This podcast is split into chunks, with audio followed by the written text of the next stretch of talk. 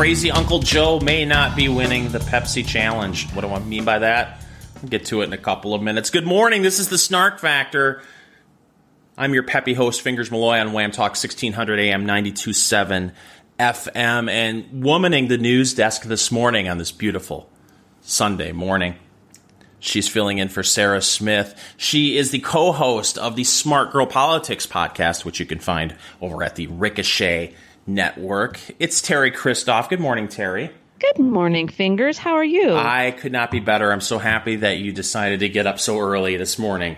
You are us. peppy. I'm not a morning person. I don't like peppy people in the morning. Well, I have that effect on people throughout the day. Stop with it. Just bring that down a little, man. You're too peppy. Well, I'm on my third uh, Meijer orange soda of the morning. Mm, yeah. That is not something available where I am. I have no idea what uh, you're talking you know, about. Of course, we are here in Ann Arbor, Michigan, uh, but Teri is coming to us from inside the Beltway. I am outside the Beltway, but I am in the DC area. Do you have a Meijer Thrifty Acres? You don't have Meijer Thrifty Acres. It, it, it, nope, never heard of it. Oh, you're missing out. We don't have Vernors either. Oh, good lord! There's nothing like capping your Sunday evening off by throwing a couple of Koegel hot dogs on the grill and chasing them with an ice cold Vernors. and you will never know that because you live inside the Beltway. Yes, but you know, in the age of the internet, you can probably order anything. We have Cheerwine. Do you have Cheerwine? No, Cheerwine's a thing because I mean, ostensibly Virginia is the South, and mm-hmm. Cheerwine is sort of a Southern thing. I'm not quite sure what it is, but I think it's something like an RC cola. I don't know, not sure. Oh, but anyway, it's I would not like real to try wine. Vernors. No, it's not. It's not real wine. It's Cheerwine. Uh, Cheer. It's all confusing. Um, I was expecting it to be some sort of wine in a box. But uh, that's neither here nor there. Well, because you're inside the Beltway, and I'm going to keep saying you're inside the Beltway, okay. even though you're saying close you're enough. Yeah, um, I, I, have to ask you uh, this question because uh, you are close to Baltimore.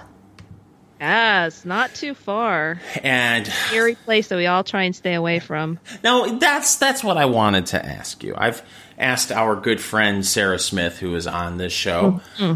on a She's regular even closer. Basis. She's from Baltimore, and uh, to me, I've only been to Baltimore once, maybe twice, and it was uh, lovely.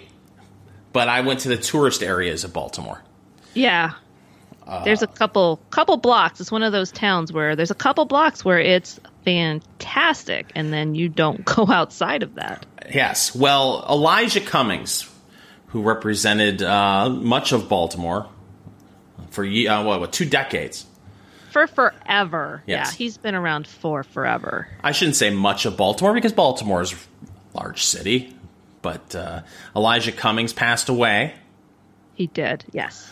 Uh, apparently, he had, and I did not know this because uh, he seemed healthy when he was getting into his spats with President Trump. Um, but apparently, he died early Thursday after battling health problems. That's all we're hearing. Do do you know, since you are a Washington insider, what was wrong with Elijah Cummings? Other than, well, I, you know what? I will not speak ill of the dead. Wait five days. Uh, exactly. There is a waiting period for these things. I know the local news doesn't have anything else on it either. So it's unspecified, but you know, when you get into your 60s and 70s, there's lots of things that can crop up and become serious pretty quickly. So it, I, I, wouldn't be surprised if it's one of those situations. And it must have come up rather quickly, according to Fox News. Cummings, uh, who was 68, died at uh, Gilchrist Hospice Care. Oh, well, that's different. I now I did read that he didn't come back from the most recent recess, or he hasn't even been on the floor in like a month. So obviously something's been going on. And if you're in the hospice care, then it's not something that just boom came out of nowhere. It may have built for a little while, but it was surprising because he has been quite a player since Trump took office, and especially since the Democrats took control of the House. He's been a big player in talking about impeachment and you know various forms of impeachment and then the most recent one that may or may not happen who knows he's been quite a player so it's kind of a it's a shock to see one of those big people in the story and the really important story not be around anymore. It's pretty shocking. Well, tributes poured in Thursday from lawmakers and uh, others in politics on both sides of the aisle, Teri. Course. Uh, I was shocked. That's how you're supposed to do it. I was shocked and saddened. I, I think uh, this is. I'm going to stop this quote right here from from Steny Hoyer, the House Majority Leader, uh, for a second because I believe uh, didn't Bill Clinton coin that term "shocked and saddened"? Didn't it feel like every press release in the '90s when something uh, happened, uh, Bill Clinton was shocked and saddened? It is canned language here in the DC area. I am both shocked and saddened. Yeah. Why doesn't anybody say saddened and shocked? Why don't they That's flip the script? That's true because it is. It's both, but sometimes you're more sad than shocked. So I, I hear what you're saying, and I agree. Well, I think maybe it's because of the, the, the natural human reaction is first you're shocked, and then you're sad. Stages of grief. It's the stages of grief. The the immediate stages of grief is that what this cannot be. This is terrible, Yes. but it is. I mean, it's sad. I'm with you. Like, don't don't celebrate anybody's death. That's not a good thing to do. No, it's not. Uh, and so Steny Hoyer said he's shocked and saddened to learn of the news this morning of my dear friend's passing. Elijah Cummings was a man of principle, patriotism, and conviction whose loss will be deeply felt throughout the state of Maryland and our country. Now, here's my question for you, Teri Christoph. All right. At the White House, the flag was lowered to half staff. From President Donald J. Trump. My warmest condolences to the family and many friends of Congressman Elijah Cummings. I got to see firsthand the strength, passion, and wisdom of this highly respected political leader. His work and voice on so many fronts will be hard to find, if not impossible to replace. Exclamation point, Teri. Uh, that is deeply felt, obviously. Do you think But think maybe maybe there's some some between the lines messaging in there. Do you think uh, family and friends of Elijah Cummings, uh, you think they were able to hold down their lunch when they read that? I think that this is a teachable, moment for everyone because Trump. There is there's a couple ways you can read that message, and and it's classic Trump. But for the most part, it's sincere condolences because you know you know that's what you do. I think it's a good reminder to all of us. And looking at Twitter today, seeing people from my side, the conservative side, being quite you know very effusive with their condolences to his family, to other people, I, and we don't always get that in reverse. I think this is a this is a while ago. This may be like 2009, 2010, something like that.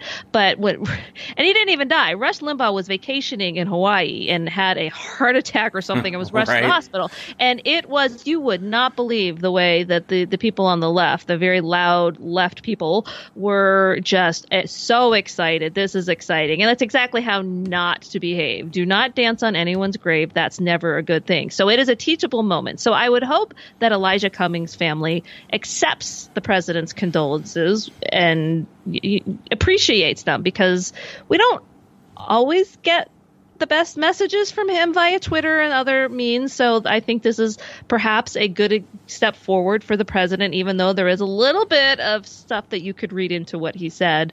It is a, a good example that we should all just, like you said, have that five day grace period Yeah. before you start saying things. Because yeah, I mean, Elijah Cummings is an interesting character, and it should be discussed what his legacy is because he is from Baltimore, a place that has gone downhill amazingly in the last few decades.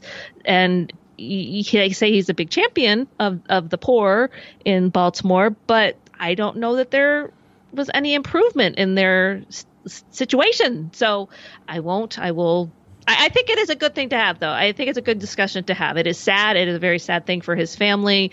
It's kind of a crazy thing since the impeachment is all anything anything we can talk about here in the DC area. I don't know about you sane people in the rest of America. I'm sure it's not what you're talking about, but it's all anyone talks about around here. So that he's a major player. So it is a pretty big deal in these parts. But it is sad what Baltimore has become, and it, it is a it has such potential. It's got such the natural resources. It's got the harbor, and it should be fun. It's not. It's it's a crapple. Well, let me uh, be a spokesman for Middle America. Teri. Please do. Uh, most people aren't talking about impeachment in Middle America. Okay. I've talked to people, uh, the folks, as Bill O'Reilly likes to call them, the folks. The folks. Uh, and uh, most of the folks either uh, they first of all they either want him impeached, but they don't really have a reason. They just don't like him, or you have many other people who will point to Democratic uh, opposition to the president and people, prominent Democrats, calling for Trump's impeachment before he was even sworn in and saying mm, this is they mm-hmm. this is the been the this is what they've wanted all along. So people are kind of backing away from corporate media and they just are living their daily lives. And let's face it, anyone who backs away from watching the corporate media is probably better off anyway. They certainly are. They need to listen to more radio. That's right. my feeling. That's exactly right. Well, uh, the reason why I brought Cummings up is because, and for those of you who don't remember the brouhaha that Elijah Cummings and Donald Trump got into. It was it was you know they were talking about Baltimore and the president criticized Cummings district, called it a rodent infested mess that no human being would want to live in.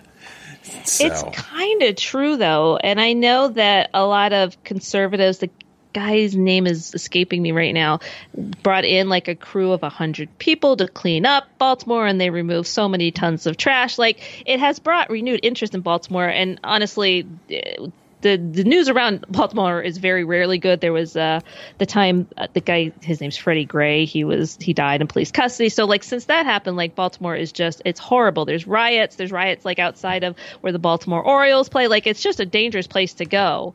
So it's I think that Baltimore, strangely enough, is going to be one of those issues that's important as we go into the 2020 election season because it is it does highlight how a lot of these cities that are having problems the Chicago's, the Baltimore's, the San Francisco's, they're they're people like Elijah Cummings have been the people in charge there for a long time and nothing's getting better. It's only getting worse. So it's a it's gonna be it should be anyway, a pretty good talking point, something to talk about as 2020 creeps up on us in just about a year. Well, the election. Speaking of 2020, one of the things that, of course, will be a, a main topic of conversation is the U.S. economy. And like I said earlier about it, sometimes it's very good to tune out the corporate media uh, because it feels as though the corporate media is rooting for a recession. If you happen to tune in, maybe rooting is a little too strong of a word, but uh, it, it feels like the, the, the mainstream media uh, is trying to help talk us into an economic slowdown. Teri. Hasten it, perhaps. yes, perhaps. it's because it's everything that I read is it's a done deal. It's just when does it happen? Yes. So uh, according to CNBC, uh, you know the the U.S. economy expanded, but trade tensions weigh.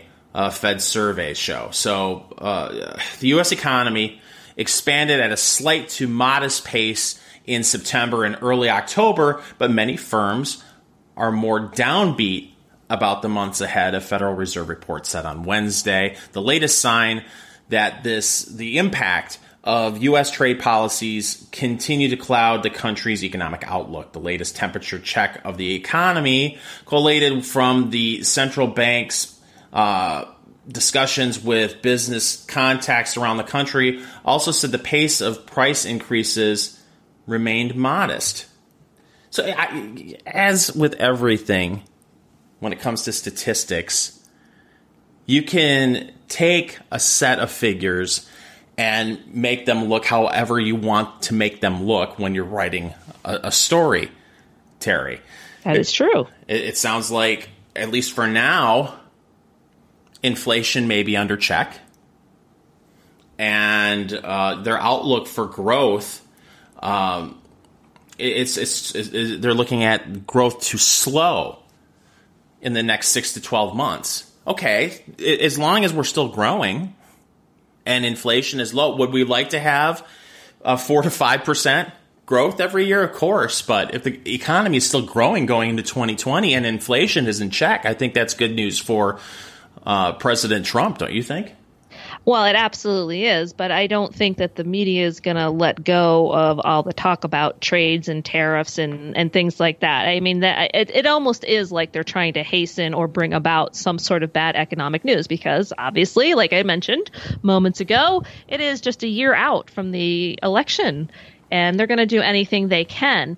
I'm interested in the trade stuff because we here in the area I am, you know, in the DC area, it's more of like a, you know, it's just a topic of conversation. I don't always feel like it impacts us. I for some reason I feel like trade and those kinds of things impact you all in middle America more. Like these have more direct consequences. And I might mm-hmm. be completely wrong, but for some reason I feel that way. Like that we're just more like we're talking about it in the abstract here in the DC area and we're going to be all snobs about it and say what we think should be happening. But I feel like it's more of a and I hate that I say I feel like all the time. That's a, another topic of conversation someday how I feel like has become a thing. Mm-hmm.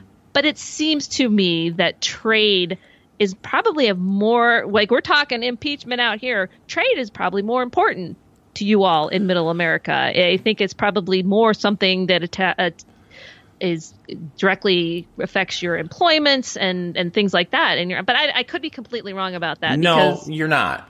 Okay. And here's here's the deal when it comes to tariffs and trade.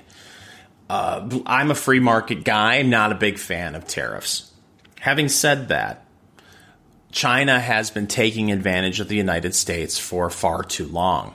And what some people say, well, the, the long term and short term benefits outweigh the negatives when it comes to dealing with China with intellectual theft and all this uh, stuff that, that, that the Chinese get away with. Well, if you're not in an industry where China is taking advantage of the United States, I could see where you feel that way. If you're only focusing on the consumer. Right.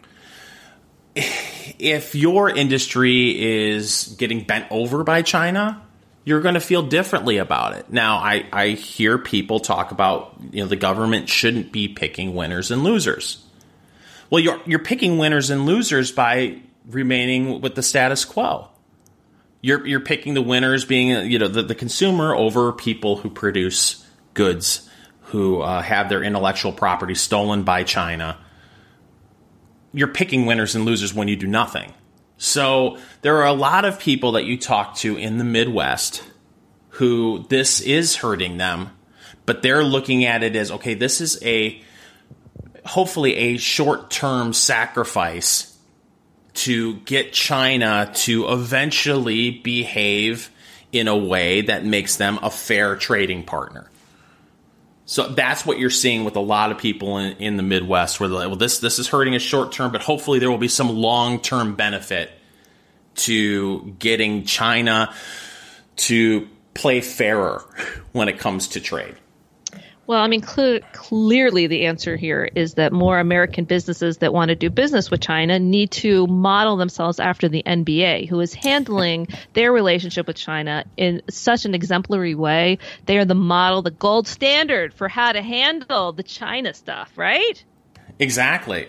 LeBron right? James, trade minister. Boom, done.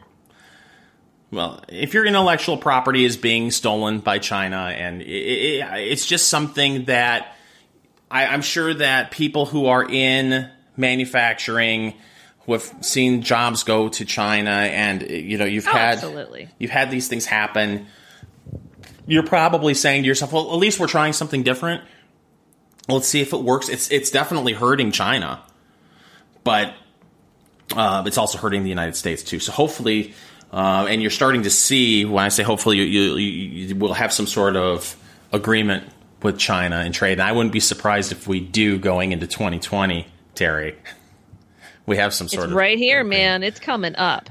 Right. And there there is one tariff that I have a particular exception to. And there have been some increased tariffs on things coming in from Europe, mm-hmm. which includes my Kerrygold butter that comes from Ireland. I have no idea what it that has, is. It's butter, Kerrygold. It's the best butter ever. It comes right from Ireland and it's it's might it is basically gold at this point. If you want to buy a bar of Kerrygold, it's, I was looking at it at Costco, like, oh, know, that's shot up by. I think that the tariff has gone up by like 25% or something. Yeah, it's basically a bar of gold at this point. So everybody should just stockpile Kerrygold butter because I think a black market's probably going to open up soon. It's the best butter ever. Well, are, are, we, are we? I'm still confused. So you're going to have yourself a piece of toast in the morning? As you put on? No, I'm not having carbs. Are you kidding? Oh. No, no, no, no. It's all for baking. It's so good. Oh, okay. So it's it's all about baking. It's all about the baking. Okay. Well, speaking of the 2020 presidential election, uh, we only have a couple of minutes to talk about this before we take a break. Uh, Joe Biden was the front runner for some time. Teri. He's for up until probably like last week. Yes. Or earlier this week. And uh, Elizabeth Warren seems to have overtaken Joe Biden, at least uh, temporarily here. We'll find out if the needle has moved at all from this latest presidential debate that happened this week. But uh, CNN had a piece uh, about Joe Biden. Uh, it said the worst news for Joe Biden Tuesday had nothing to do with the debate. And we won't even get into his performance at the debate where he was talking about raising the capital gains tax. And he had some sort of weird verbal diarrhea moment where I'm trying to quote him. I, I believe he said, uh, "We aren't. Eh, we're going to cut the capital gains tax." Uh, no, I mean we're going to raise the capital gains tax. We're going to double it to 39.6 percent because, after all, how is it fair for uh, someone who is clipping coupons at home at the stock market uh, to be when there are making more money than people uh, that are the firefighters? Exactly. did I did I? What a, a fair point on his part. That's that really sums it up nicely. Yeah, somebody Perfect. had to say it. Yeah, someone. I'm glad it was Joe. Yeah. yeah, he's if you're if you need a complicated concept put into language that the everyday person can understand, Joe's the guy. Joe's the guy you want to do that. He makes the complex simple. He's uh, always every yeah. day. So just as Joe Biden, according to CNN, and at least 11 Democratic contenders were rounding the final turn in the fourth presidential debate on Tuesday night, a bombshell dropped. Ooh. No, it was not on the stage in Ohio. All the way back in Washington, Washington D.C., were reports detailing how much each of the candidates raised, spent, and most importantly, have left in the bank began to land in the Federal Election Commission.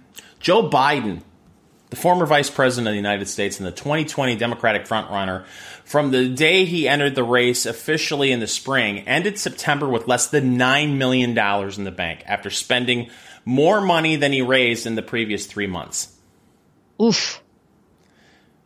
Kamala Harris has more money than bad. him.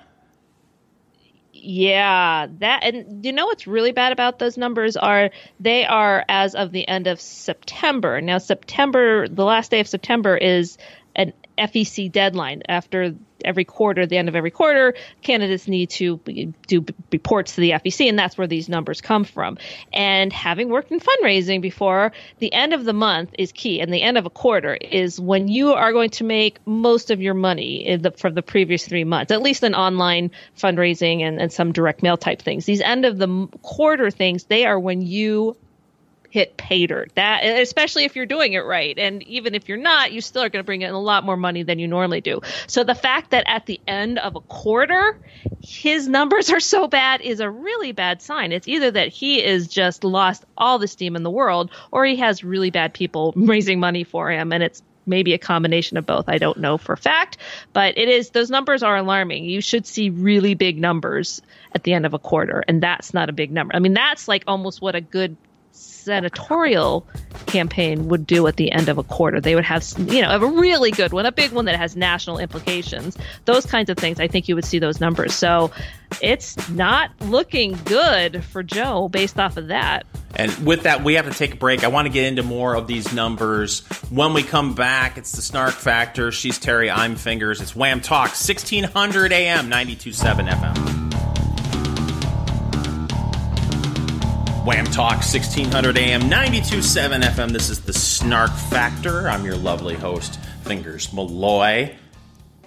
Teri Christoph is womaning the news desk. You can find Teri over at the Smart Girl Politics podcast, and that's on the Ricochet Network. And before we get back into these numbers, Teri. Yes, and you uh, are lovely. Thank you. You described yourself as lovely, and I would like to reiterate that you are lovely. That is the nicest thing you've ever said to me. it may be. It may well be. Uh, so before we get back into these numbers about poor Uncle Joe, mm-hmm. literally poor Uncle poor, Joe. Yeah. Uh, we were talking during the commercial break, and uh, you do this uh, fitness routine. It's called the uh, Orange Julius, right? Yes. Orange Julius to most of the men that have asked me about it, but Orange Theory to the rest of us that actually do it. That's hardcore athletes to go to Orange Theory Fitness, so, which is a national chain. It is a national chain. There's yeah, one by my house here, and uh, oh, I, I, can give you a referral code. Oh no, thank you. I while I appreciate the opportunity to take advantage of the referral code, um, I find it much easier to eat potato chips on my couch. so do I. Doesn't mean I've stopped doing that. Just gotta heft myself out of the chair every once in a while and go to Orange Theory. It's a fabulous workout. It is. It is a wonderful, awful workout. Well, so here's here's the deal. This is what I wanted to ask you because I've come to the realization in my later years um, that it's for me. It's just much more fun to be fat. But uh, I have talked to people that do this this orange theory, and to me, uh, it, it, sounds terrible. Isn't it? Oh, so, it's, young it's people yelling at you and uh, telling you to go faster, and it's like cross. are there worst people in the world? And I, uh, gosh, I hope our good friend Erica uh, Anderson isn't listening. Are there worse people in the world than the CrossFit people? Is this CrossFit? It is not CrossFit because if it was, I wouldn't be doing it. There's no way I can like here jump on this box that's three feet high. No, I can't even sit on it. I can't pull myself up onto this thing. Okay, yeah, because CrossFit people are like the essential oils people. It doesn't matter what's ailing you. Oh, you, you we, I've got some essential oil for that. Oh, you you got a problem? Oh, well, essential oils, same thing. Oh, CrossFit. Oh my gosh, uh, my back was bugging me. I started doing CrossFit. I feel like hundred dollars. Oh, I had the gout. Started doing CrossFit. I feel like a hundred. I feel like a hundred dollars. So yeah. Orange Orange Theory is nothing like CrossFit. No, it it's more it's it, it's basically it's got three components. It's got rowers, you know, rowing machines. Uh-huh. It's got treadmills, and then it's got weights and other bands and weird things that you can do resistance. So most classes you spend half your time you maybe warm up on the rower, you spend half the time doing weights and other resistance things and half the times on the treadmill with you can walk, you can run. I'm a walker, I'm a power walker, but you set the inclines really high or you go really fast. So it's a basically it's one of those high intensity interval training things where you're bringing your heart rate up and down for an hour. So, so it sounds part, like it's it sounds like a 21st century co-ed curves is what it sounds like to me. It's a little more intense. It's uh, definitely people. It, it's it. You can really push yourself, and it's it's hard. And you weren't earn splat points. They have a whole thing like you know they have a, a color coded thing that you wear a, a heart rate monitor, and it, you go through the colors. And if you're if you stay in certain colors during certain you know for however many minutes, that's how many splat points you get uh, and it's you know there's some serious athletes in there. It is I think it is kind of like cultish like CrossFit people. Like it, it's a good workout, but it's mm-hmm. not necessarily like it's good of combination of weight training and cardio. It's not heavy on one or the other. So people like, I don't get enough weightlifting. I got to go to. So some people don't like it. I uh. just like somebody tells me what to do because I go into like a regular gym. I'm like, oh, bicycle, for five minutes. Like, I don't know what I'm doing. So it, the coaches are actually really great. They do kind of yell at you, like, yeah, they, they bring your incline up to the hundred percent and you're, you know, whatever. It's not annoying. It's not boot campy. It's not like that. I'm doing it and I'm terrible shape. So it's, it's doable. And like I was telling you during the break, Hell Week is coming up. Their last eight days that lead up to Halloween, they do these horrible, horrible exercises. They include a lot of burpees. Are you familiar with the no, burpee? no, I don't know what a burpee, the burpee is. is. where you you you crouch down and you're leaning forward on your hands. Your hands are on the ground, and you've got to kick your whole your feet out so that you're in a plank position, and then bring them back. It's it, it's I cannot even do it, and there's a lot of that involved. So that's it's Hell Week, and they make you go at these massive inclines. And like last week, just for the last example, we had we climbed Orange Everest because Orange Theory, orange is the big color. where you get on the treadmill and you spend a minute go and you're trying to go as fast as you can at all levels and you go take the incline up a percentage every minute. So it's a minute at 1% 2% and then you're going up to 15 15% incline is pretty substantial. You are really going uphill and then take it back down. So it's like basically 30 minutes of, of climbing a mountain at the top the fastest speed that you can go so it's challenging so i will send the referral code Uh, over no, that sounds awful. And I want to remind all of our Wham Talk 1600 listeners that they are not a sponsor of the Snark Factor. They are not. It's just a great workout if you don't ha- like having to figure out what to do to work out. And that's why I do it because I don't know enough about any of it. Because you know, if you're on your own on like a treadmill, you're like, oh, I, I don't really feel like going to 15%. I'll just stay down here at like 2%. So Right. yeah, it's good. You know people what- our age, we need to we need to do that. We need to show the young people that we're not done yet. Well, you know who else may be on his own very soon? Joe Biden. Let me get back to these numbers. Yes. So he fast. he ended September with less than nine million in the bank. Now let's compare his numbers to some of his Democratic rivals. Now this is what I find comical.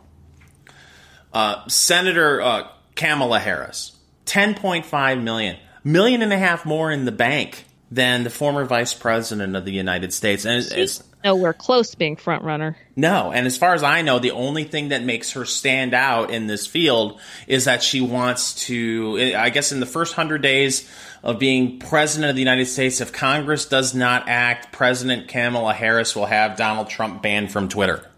That's what. that that's what the world is clamoring for.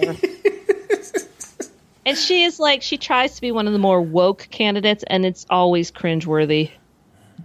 That's why she's not the front runner. She's just too cringeworthy. well, I think people can spot a phony, and so fake. she is such a phony. Uh, unfortunately, I don't believe Elizabeth Warren is a phony because um, I don't think you could fake that personality. you think that's legit? Oh, I'm telling you, I didn't think it was possible for Democrats to nominate someone less likable than Hillary Clinton. And I think they may just do it. I is there anything at all likable about Elizabeth Warren? I have not found anything likable about her, and I found one thing particularly dislikable about her, in that she's one of these women, and it, they tend to be women ahead of. I'm a Generation X, proud member of Generation X, more on the senior end of Generation X, shall we say? And so the women of, that are that generation ahead of me, they they baffle me sometimes, and she's one of them. And she's not the only one that I've seen. She need she always matches the color of her socks to the color of her shoes. And she's always wearing black This shoes. is what Like annoys you. a black pant, a black sock, and a black shoe. And that's there's there's so much out there now. There's leopard skin. Like there's just so many options that you don't need to be doing that. This is what just- grinds your gears. Yes. I mean, I don't like any of it, but I've been looking at pictures of her lately because she's definitely got a certain uniform that she wears. It's not quite to the level of like Hillary and her pantsuit, but it's kind of that thing. It's like the sh- blouse and black pants, black socks, and black shoes. I, I don't know. I just I want a little bit more. I I, just, I need something more. There's there's there's no reason to match the color of your pants, your socks, and your shoes, right? Well, you between- would never do that. No, of course not. Between that and the constant lying. Oh, there's that too. Yeah. No, no, I agree. That that's equally as bad. The women of the generation ahead of me, they need to get their act together. Oh, I'm not. No, I'm just talking about I'm Elizabeth kidding. Warren.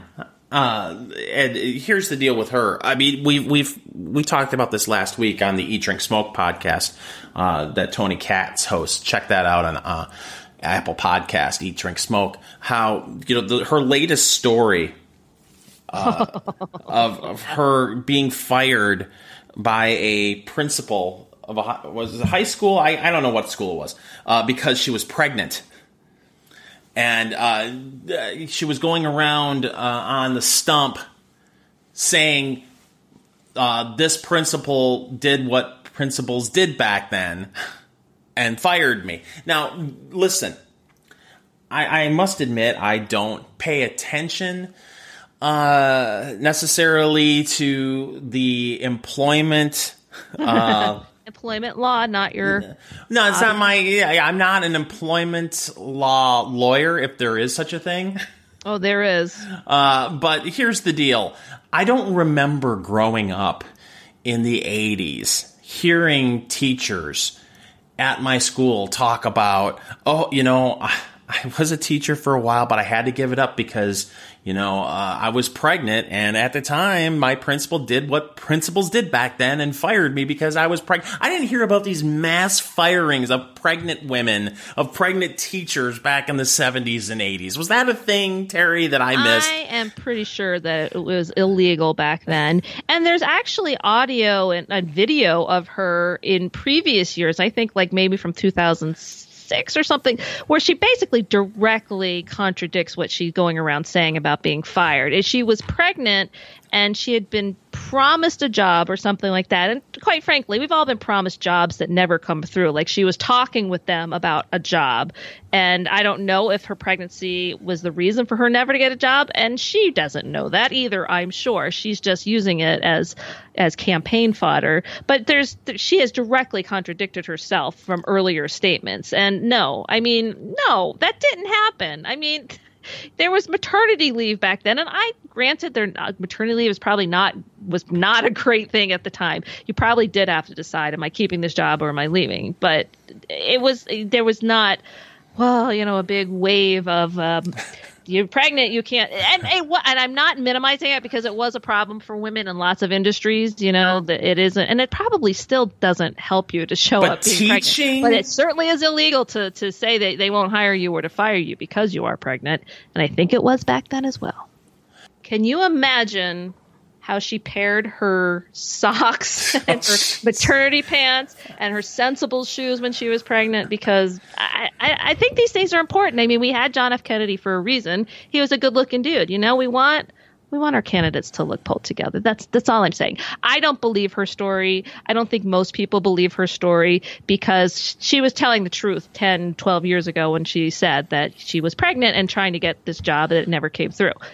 Well, you got to okay. have you got to have welcome to everyone else's life. I'm really tired of sitting U.S. senators, sitting U.S. congressmen, portraying themselves as victims. I'm, I'm getting sick and tired of it's it's. I'm, I'm going to start. I think I'm going to coin the phrase right here. It's called victim credits. Mm. It's like carbon credits, except you, you have to have a certain a number of victim credits in your victimhood purse or victimhood wallet to be able to be part of the the woke army, the woke warriors. She has to portray herself as you know. I was a victim at one point. I was.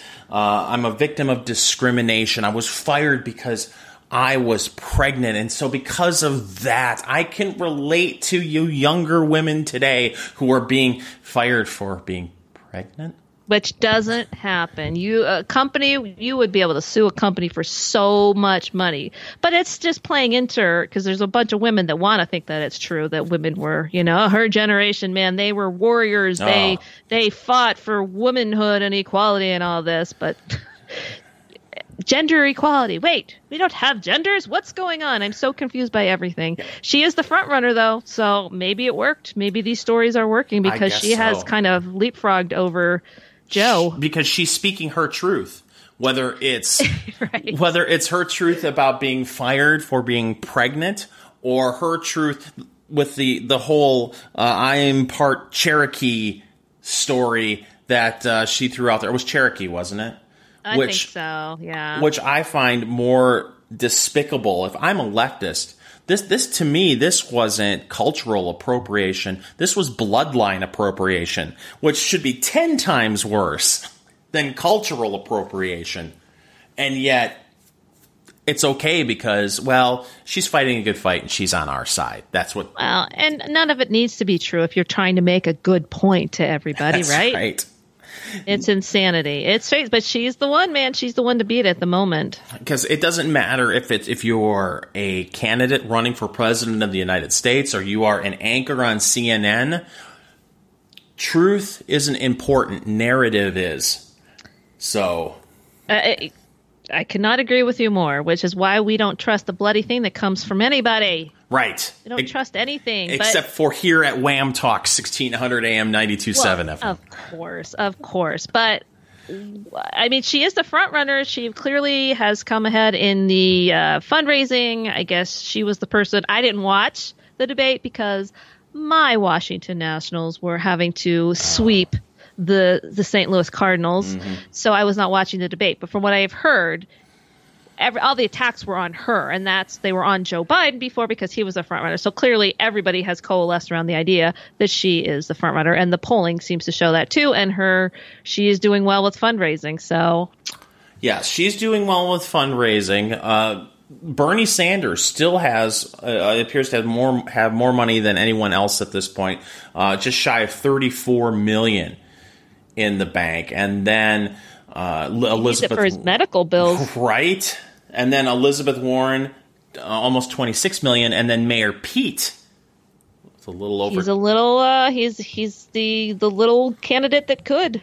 well, let's face it, he's going to be the vice presidential candidate, don't you think? I, I think that they will tap Mayor Pete once this is all said and done because they want to make history. That's important. Uh, yeah, probably. Warren, whatever his name is, because I can't pronounce his last name. My co-host Kira Davis on the Smarter Politics podcast, mm-hmm. she's very good at pronouncing his last name. I can, I don't know what it is. I don't know what it is.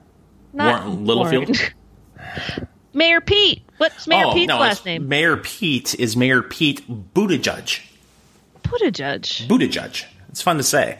That's why I'm, I'm actually hoping that he will be the uh, Democratic vice presidential nominee. I'm not because people on Twitter are going to do horrible things with his last name that they've already done. So I, I, I don't think I could handle four to eight years of that. But what do we got? You know, Well- we got Drumpf. Uh, we still got Drumpf. Right. everywhere. That's clever. Uh, but no, the, the but the point of the piece is uh, really Joe Biden's campaign is in big big trouble because uh, you you had a, not too long ago the narrative was was that Joe Biden's candidacy, his presidential campaign, he was the front runner. He had the momentum. Now he's losing steam. He's losing steam and you would hope that if if if your campaign was losing momentum, that you would at least have at least have a lot of money for having been the been the front runner for as long as Joe Biden. I uh, was wonder though, since since September was the month of Ukraine, Ukraine, Ukraine, and Hunter Biden. Hunter did an interview this week in October, so maybe that affected it. Maybe the, all the unanswered questions that leading up to that big end of quarter fundraising push, maybe I, maybe that affected it. I don't know. But also, I mean, this week, uh, his former boss Barack Obama came out and endorsed Justin Trudeau up in Canada, but failed. You know, didn't take the opportunity, which I get. You don't want to endorse during primary, but is not exactly a vote of confidence for former Veep Joe Biden. So not it's like all bad news for poor Joe right now. Now, my question is: Do you think that Barack Obama is not endorsing Joe Biden because he doesn't want to be the uh, Joe Biden to be the nominee, or is Barack Obama uh, reading the tea leaves and he does not want to get behind a loser? I wish I could climb into the mind of Barack Obama for a moment, but I do think it makes sense for a former president to not do an endorsement during the primary. However, I think had he really thought that Joe was the guy for the job, he would have endorsed or done something short of an endorsement, even if it wasn't a full endorsement. Like he hasn't really come out and said anything. Do you remember that that tweet that it was like National Friendship Day or something, and uh, Biden tweeted out the friendship bracelets that said Joe and Barack, and you know that Barack Obama's like, yeah, I don't really see it quite the same way you do. It's kind of that thing, like he really thinks they're best friends, and I don't think that that's how Obama feels about the situation at all. So he could have probably come close to doing an endorsement or some sort of support, and obviously it says a lot that he doesn't, and I, I don't know if that means anything to anyone, but at least show up on the campaign trail once for him. You would think. I'm trying to think back to when a fundraiser, something. Throw the guy a bone. I do think it's smart for Obama to not fully endorse anybody right now because sure. because he's you know he's obviously probably yeah he's the most powerful person in the Democrat Party so it could cause a lot of problems if he did endorse. I guess it is kind of a rare situation. I'm trying to think back to the last time a vice president, a former vice president, was running for office, but was not. It wasn't hot on the heels of him being vice president. So there's been four years or whatever. Well, I mean, you had Al Gore. You had. Uh... But when they're immediately like when the when they're supposed to be the successor to their president, like when it's an immediate thing. When they yeah, Al Gore 2000. No, because he would have been he would have, he was just ending up being vice president, so he's going right into it, and he's basically the front runner, and there's no problem with Clinton. Yeah, but people, but people ran against Al Gore in, in 2000 on the Democratic side. God, That's 2000. I was pregnant, being fired back then. I don't know what was going on in 2000. I honestly don't remember who ran against him, but it's just it's it puts presidents in a weird position, doesn't it? Yeah, I mean, you would have expected um, in 1988 for Reagan to come out right away for H.W. Oh, sure, Bush uh, in the primaries, and you would expect you would you would think. I, I would, I, you know, if you're someone like Joe Biden who has been in politics uh, since Reconstruction, to uh, you, you, know the political game, uh, so you can understand it. But there's got to be part of you that says to yourself, "Well, geez, I served." uh, as vice president underneath this man for eight years, and in some ways, I in some twisted way, in the in the 2008 presidential election, people said that Joe Biden's presence added something to the ticket. You would you would think that well, gee, I did all that for Barack Obama. The least he could do is come out during the primary and, and endorse me, but no. I just, I just don't think Obama can. I don't think he can. Oh, I don't think, I don't he, think can he, can either. It. But it's got to, there's got to be part of you that, that if you're Joe Biden, you're like, well, geez, man, I've done some. I've done some things. I posted the picture of our friendship bracelets. What's going on here? One thing's for sure: the book that comes out in two, the end of 2000 uh, or 2020 or in 2021 that explains everything that happened behind the scenes here in this primary season is going to be good, good reading because you know that Obama, his wife, they're they're very, very involved in everything that's going on. So it's going to be a pretty good book. Maybe we should write it. You think? Yeah, we're we know people that know this. No, we don't. We no, don't know anybody that knows what's no. going on. It's going to be a good book, nonetheless. I look forward to it.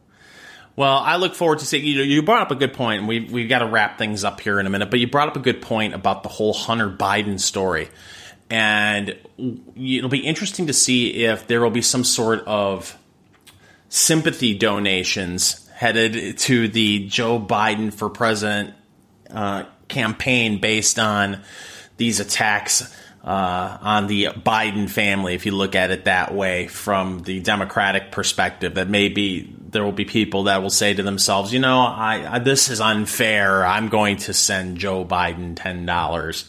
But I, I think between what happened with Hunter Biden, uh, this the story blowing up, and Joe Biden's performance in the last debate, I, I think that that campaign is probably on life support. Hey, we're out of time. My name is Fingers Malloy. Thanks for tuning in. You can find me on Twitter at Fingers Malloy. Check out the Facebook page, facebook.com slash Fingers Malloy Radio and fingersmalloy.com. That's where you can find everything. Teri Christoph, thank you for being thank part you. of the show. Check her out over at the Smart Girl Politics Podcast and that's on the Ricochet Network. And follow Teri on Twitter where? At Teri Christoph. Teri with one R and an I. There you go. And Christoph with a CH and a PH and the whole thing. So there you have it. She's Teri, I'm Fingers. This is the Snark Factor. We'll be back next week on Wham Talk, 1600 AM, 92.7 FM.